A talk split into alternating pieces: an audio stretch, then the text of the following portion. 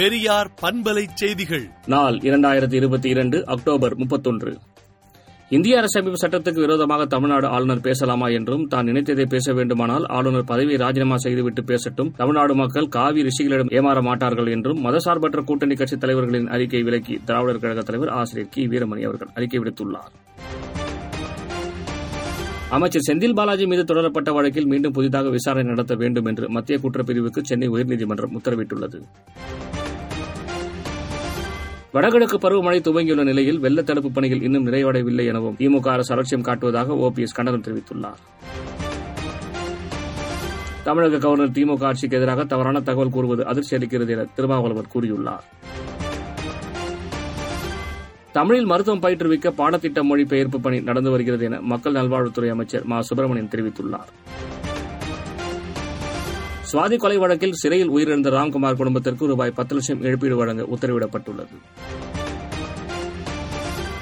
மின்துறை அலுவலகங்களில் நேரடியாக மின் கட்டணம் செலுத்த அதிகபட்ச கட்டண வரம்பை குறைக்க மின்சார வாரியம் முடிவு செய்துள்ளது. கோவை கார் வெடிப்பு சம்பவத்தில் சிறப்பாக விசாரணை மற்றும் பாதுகாப்பு நடவடிக்கைகளை மேற்கொண்ட காவலர்களுக்கு பாராட்டு சான்றிதழ்களை முதலமைச்சர் மு க ஸ்டாலின் வழங்கினார்.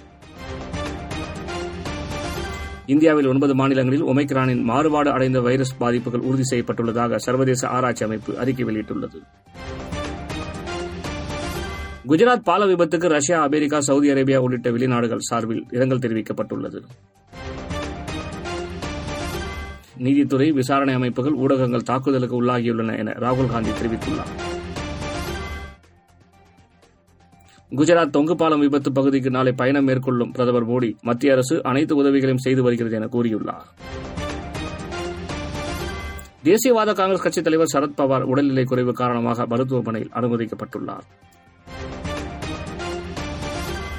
இம்ரான்கானின் வாகனத்தில் சிக்கி பிரபல செய்தி நிறுவனத்தில் பணிபுரியும் பத்திரிகையாளர் உயிரிழந்தார்.